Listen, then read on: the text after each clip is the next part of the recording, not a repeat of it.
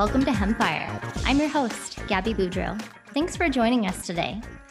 By now, we've all heard of THC and CBD. You've heard about it online, in news articles, social media. So, if you've heard of them, you probably know that they are cannabinoids or phytocannabinoids, meaning they come from plants, specifically from plants in the plant genome cannabis. But did you know that our bodies make their own cannabinoids or endocannabinoids? Your brain actually makes its own bliss molecule called anandamide. It's what's responsible for runner's high or that euphoria you experience after you exercise. Phytocannabinoids like THC and CBD interact in a very similar way with the body as anandamide does. Joining us today is an expert on cannabinoids. Dr. Rachel Knox is a cannabinoid medicine specialist and clinical endocannabinologist, and she is pioneering the field of endocannabinology. She is a policy and regulatory consultant on cannabis and psychedelic health equity. She was recently appointed to the board of directors for the U.S. Cannabis Council. She is chair of the Association for Cannabis Health Equity and Medicine, member of Portland's Cannabis Policy Oversight Team, and of Oregon Psilocybin Advisory Board, and an advisory board member of the American Academy of Cannabinoid Medicine. Dr. Rachel Knox, it is an honor to have you on the show as my very first guest. Oh, Gabby, it's my pleasure to be here. Thank you for having me. Thank you. Absolutely. So you recently presented at a TED Talk on the endocannabinoid system. Right, we all mm-hmm. know what the endocannabinoid system is here, roughly. Can you tell us, though, kind of break it down for us in layman's terms, easy to understand? What is the ECS and yeah. how important is it? So, to place this into context, right, it's it's important to to be aware that we think the endocannabinoid system is about 600 million years old. It's common to every animal except the insect. So all mammals have this system. And it wasn't until maybe tens of millions of years ago that cannabis popped up on this earth. So the system inside of our bodies far predates this plant that works on it. Um, this system is critical to life as we know it right? There is not a process from conception until death that the endocannabinoid system is not involved in modulating our bodies to try to keep us in balance. So it is what we call the master regulator of the body, and it responds to internal and external stimuli to make sure that all of our body's systems are operating in circuit, right? In concert. We like to say that the endocannabinoid system is like the maestro of a symphony of an orchestra. Um, it's directing all of the other players such that it creates a harmonious sound and not a disordered one, right? It's its job to keep us balanced, healthy, and well.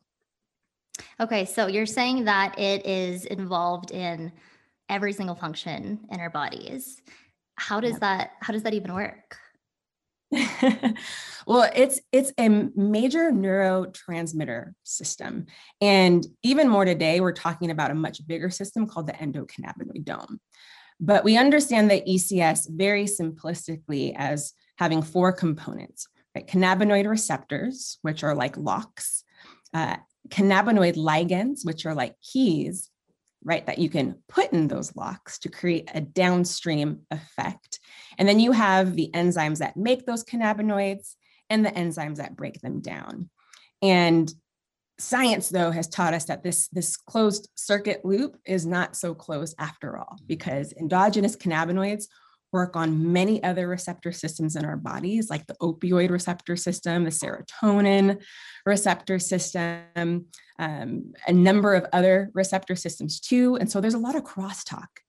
And because of that crosstalk, we are now talking about the bigger endocannabinoidome. And what's interesting is that even these phytocannabinoids, they don't just work on the endocannabinoid system, right? THC doesn't just bind to CB1 and CB2 receptors, it binds to those other receptor systems too in unique ways.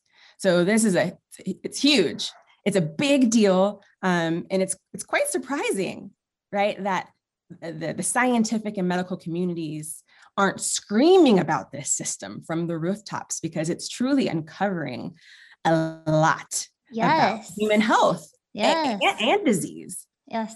Yeah. I mean, it's, it, like you're saying, it is a huge deal. It does so much in our bodies. It's intricately connected with every bodily function, as you're saying.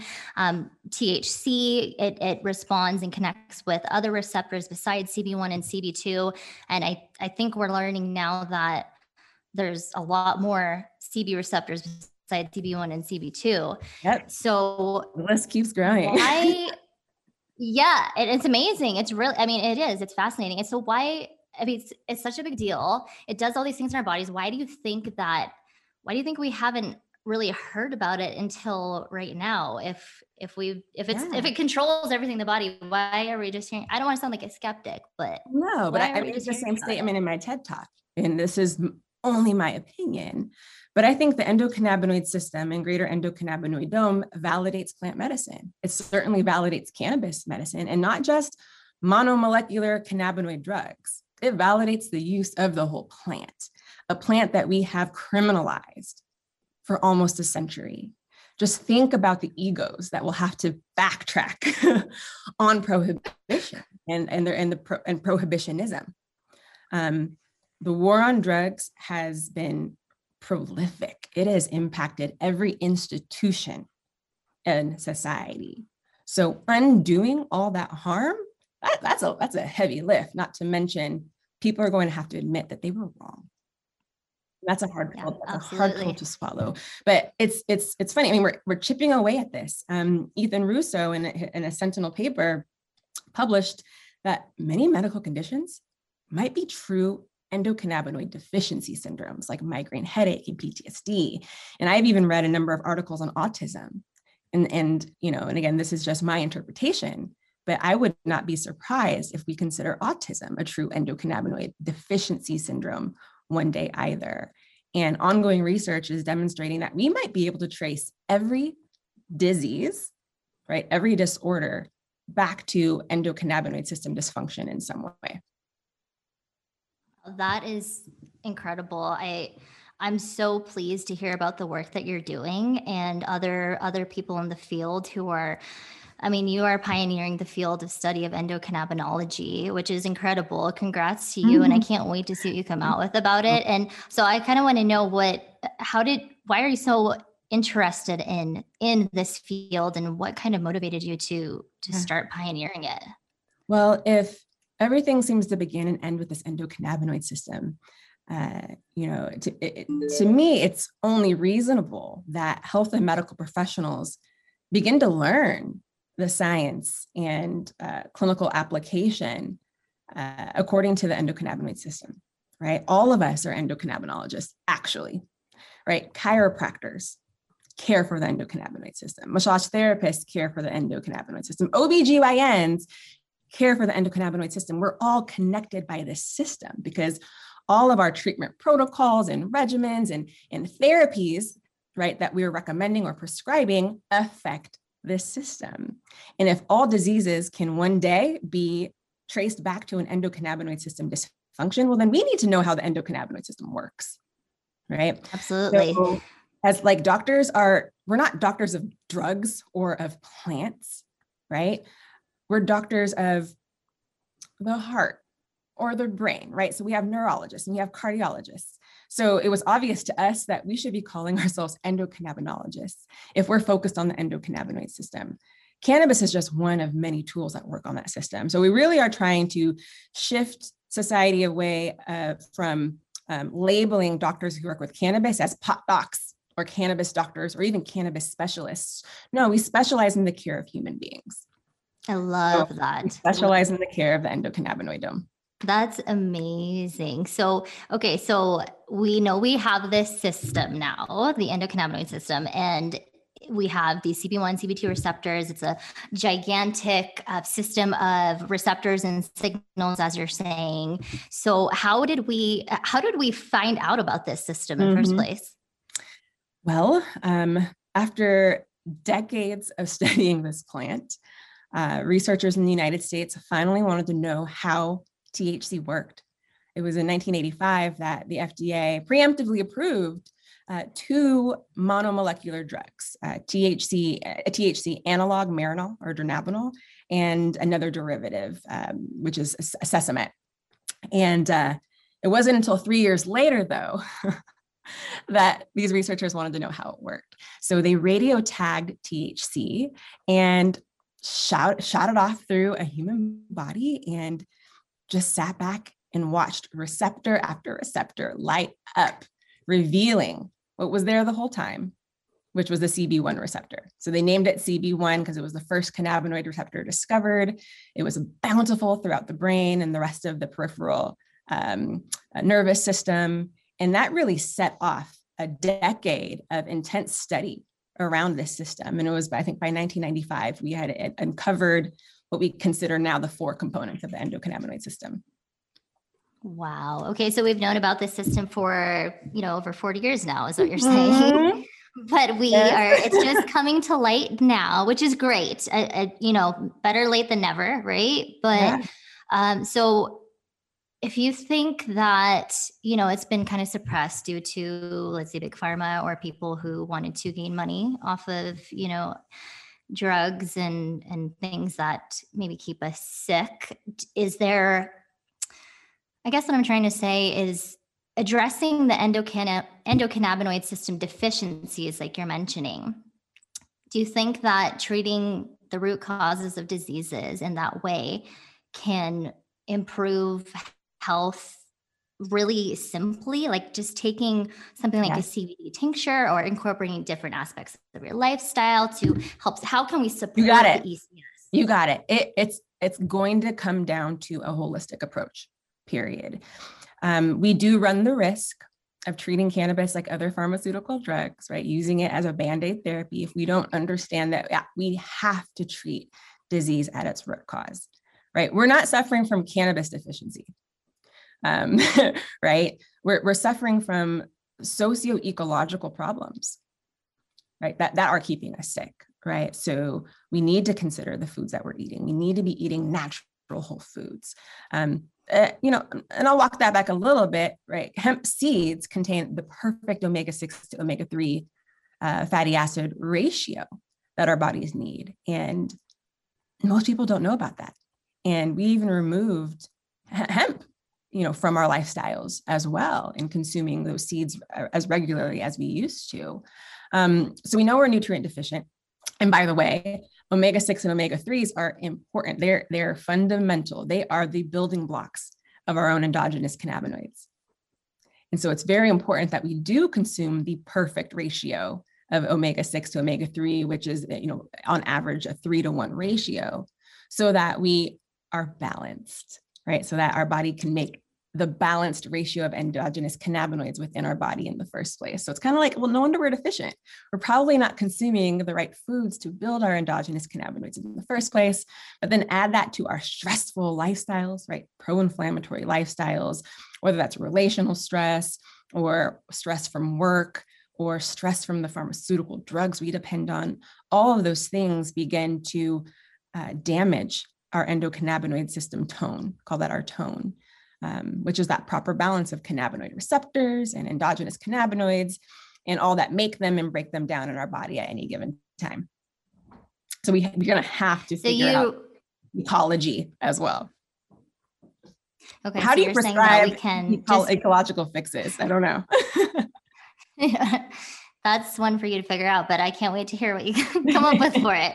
Um, I think I think so. You're saying that we can just by simply changing what we eat, what we consume, changing our lifestyle factors just a little bit, starting to tweak here or there, trying to reduce stress exposure, maybe things like meditation, that sort of thing that we can just support our ECS that just simply like that to help our body call those, more. you call those cannabimimetic practices. Love that word. Yes. I know it's another mouthful, but yes, we consider meditation, deep breathing, yoga, um, grounding, right? Taking your shoes off and walking with your bare feet on natural ground. Uh, even yes. prayer, those are kind of yes. and there there is evidence, there is research that does tie those activities to an increase of endogenous cannabinoids, principally anandamide.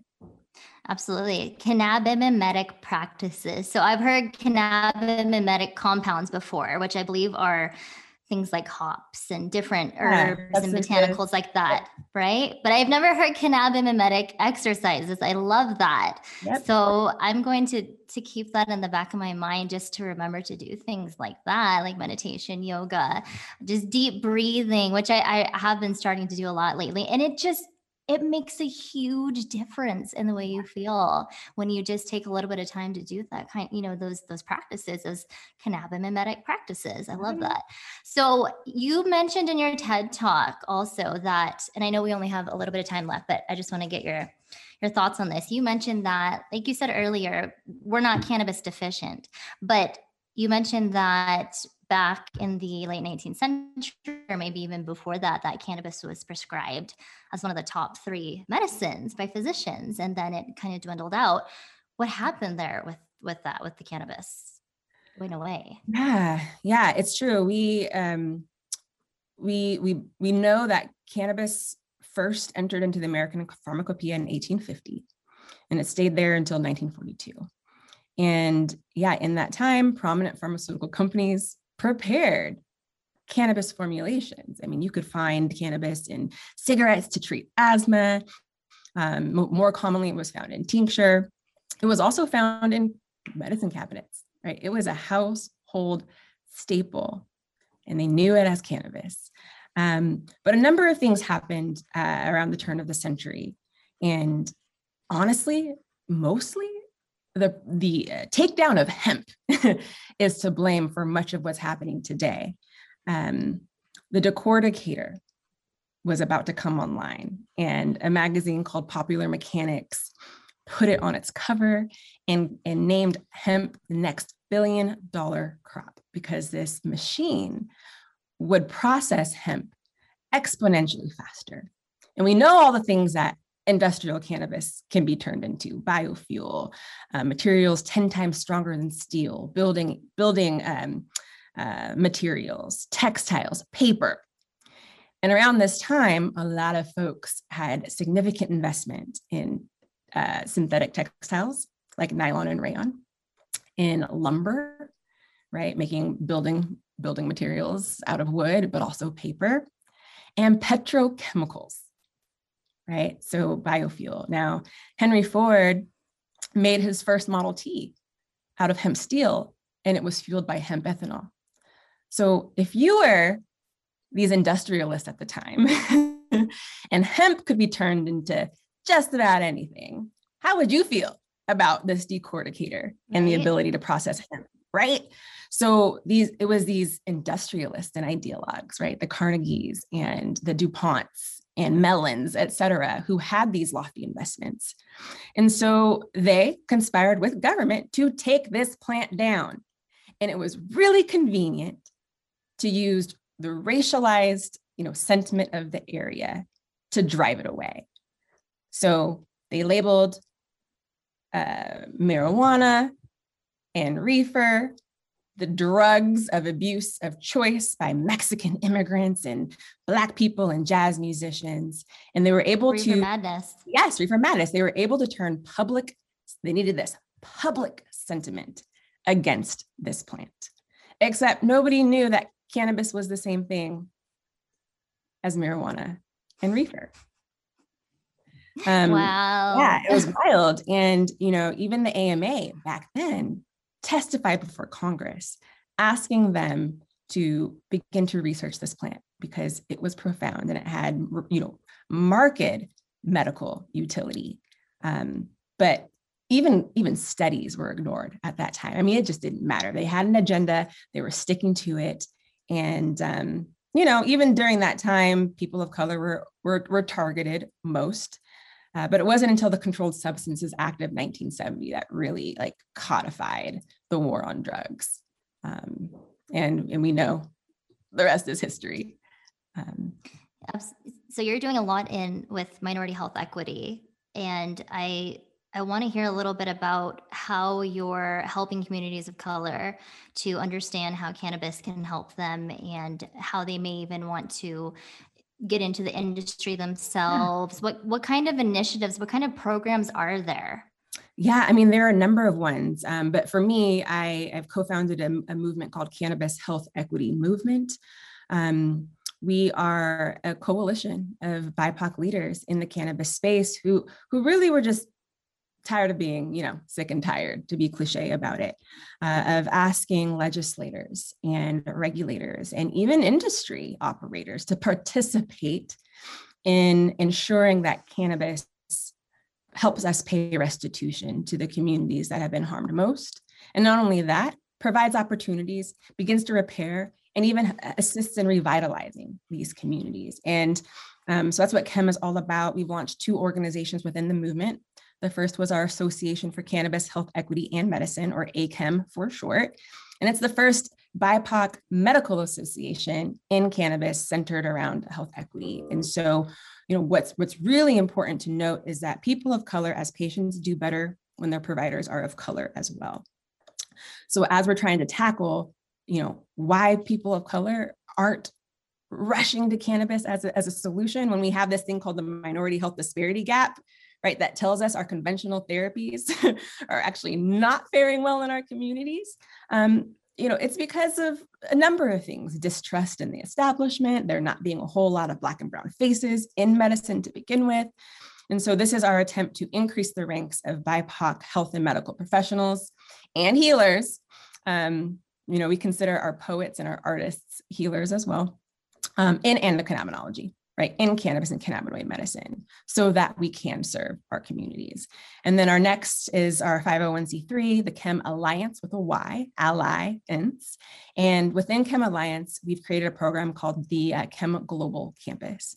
And our intention is to begin to educate beginning um, uh, in the latter years of high school students of color so that they can actualize into this what will probably be a trillion dollar cannabis industry globally. And when I say cannabis, I mean both hemp and marijuana. Um, and so career pathing is going to become very important. Um, I think in this process, right, to really prepare the next generation of people to participate in this booming space. Um, yeah, I mean, and beyond that, I wear a lot of you know adv- advisory hats. Um, yes, I've served the Minority Cannabis yeah. Business Association since inception.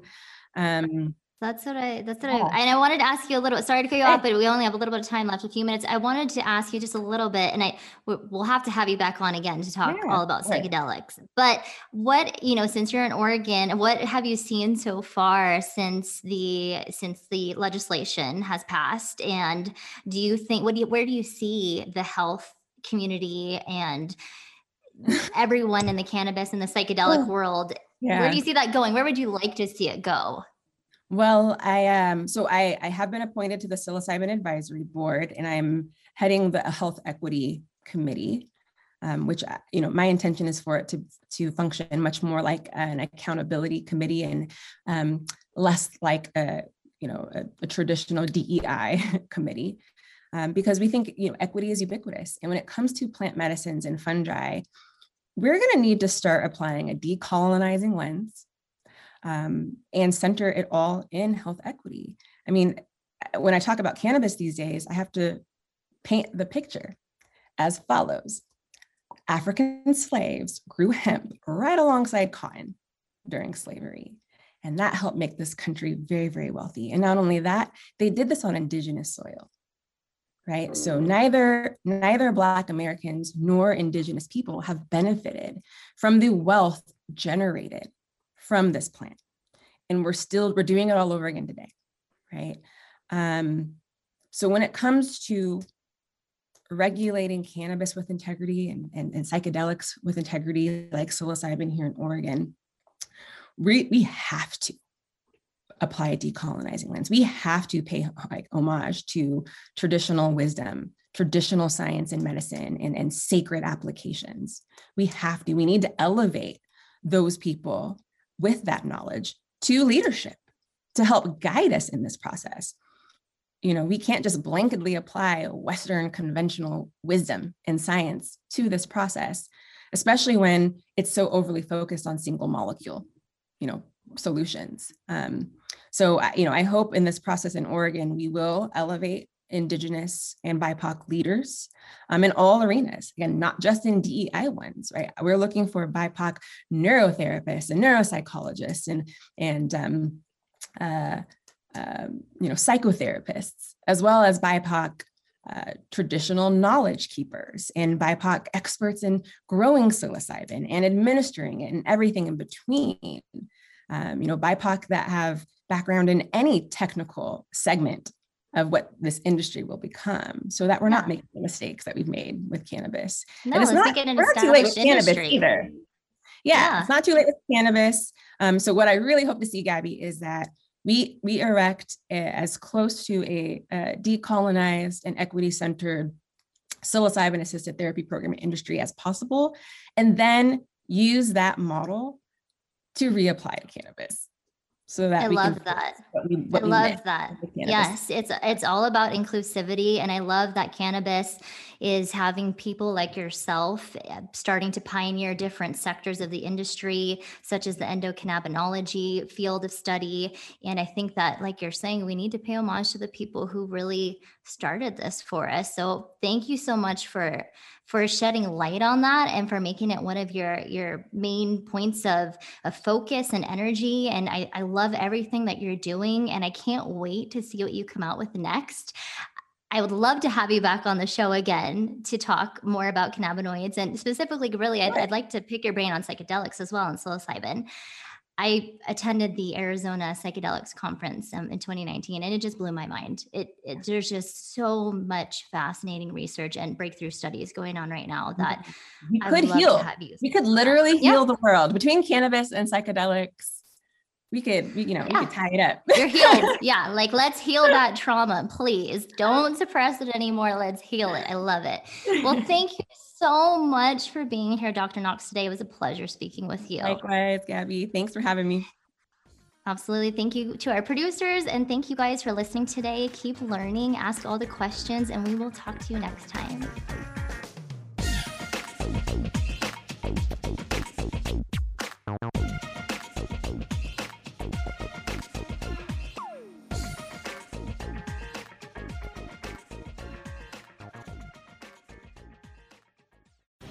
The opinions expressed on this CannabisRadio.com program are those of the guests and hosts and do not necessarily reflect those of the staff and management of CannabisRadio.com. Any rebroadcast, republication, or retransmission of this program without proper consent is prohibited.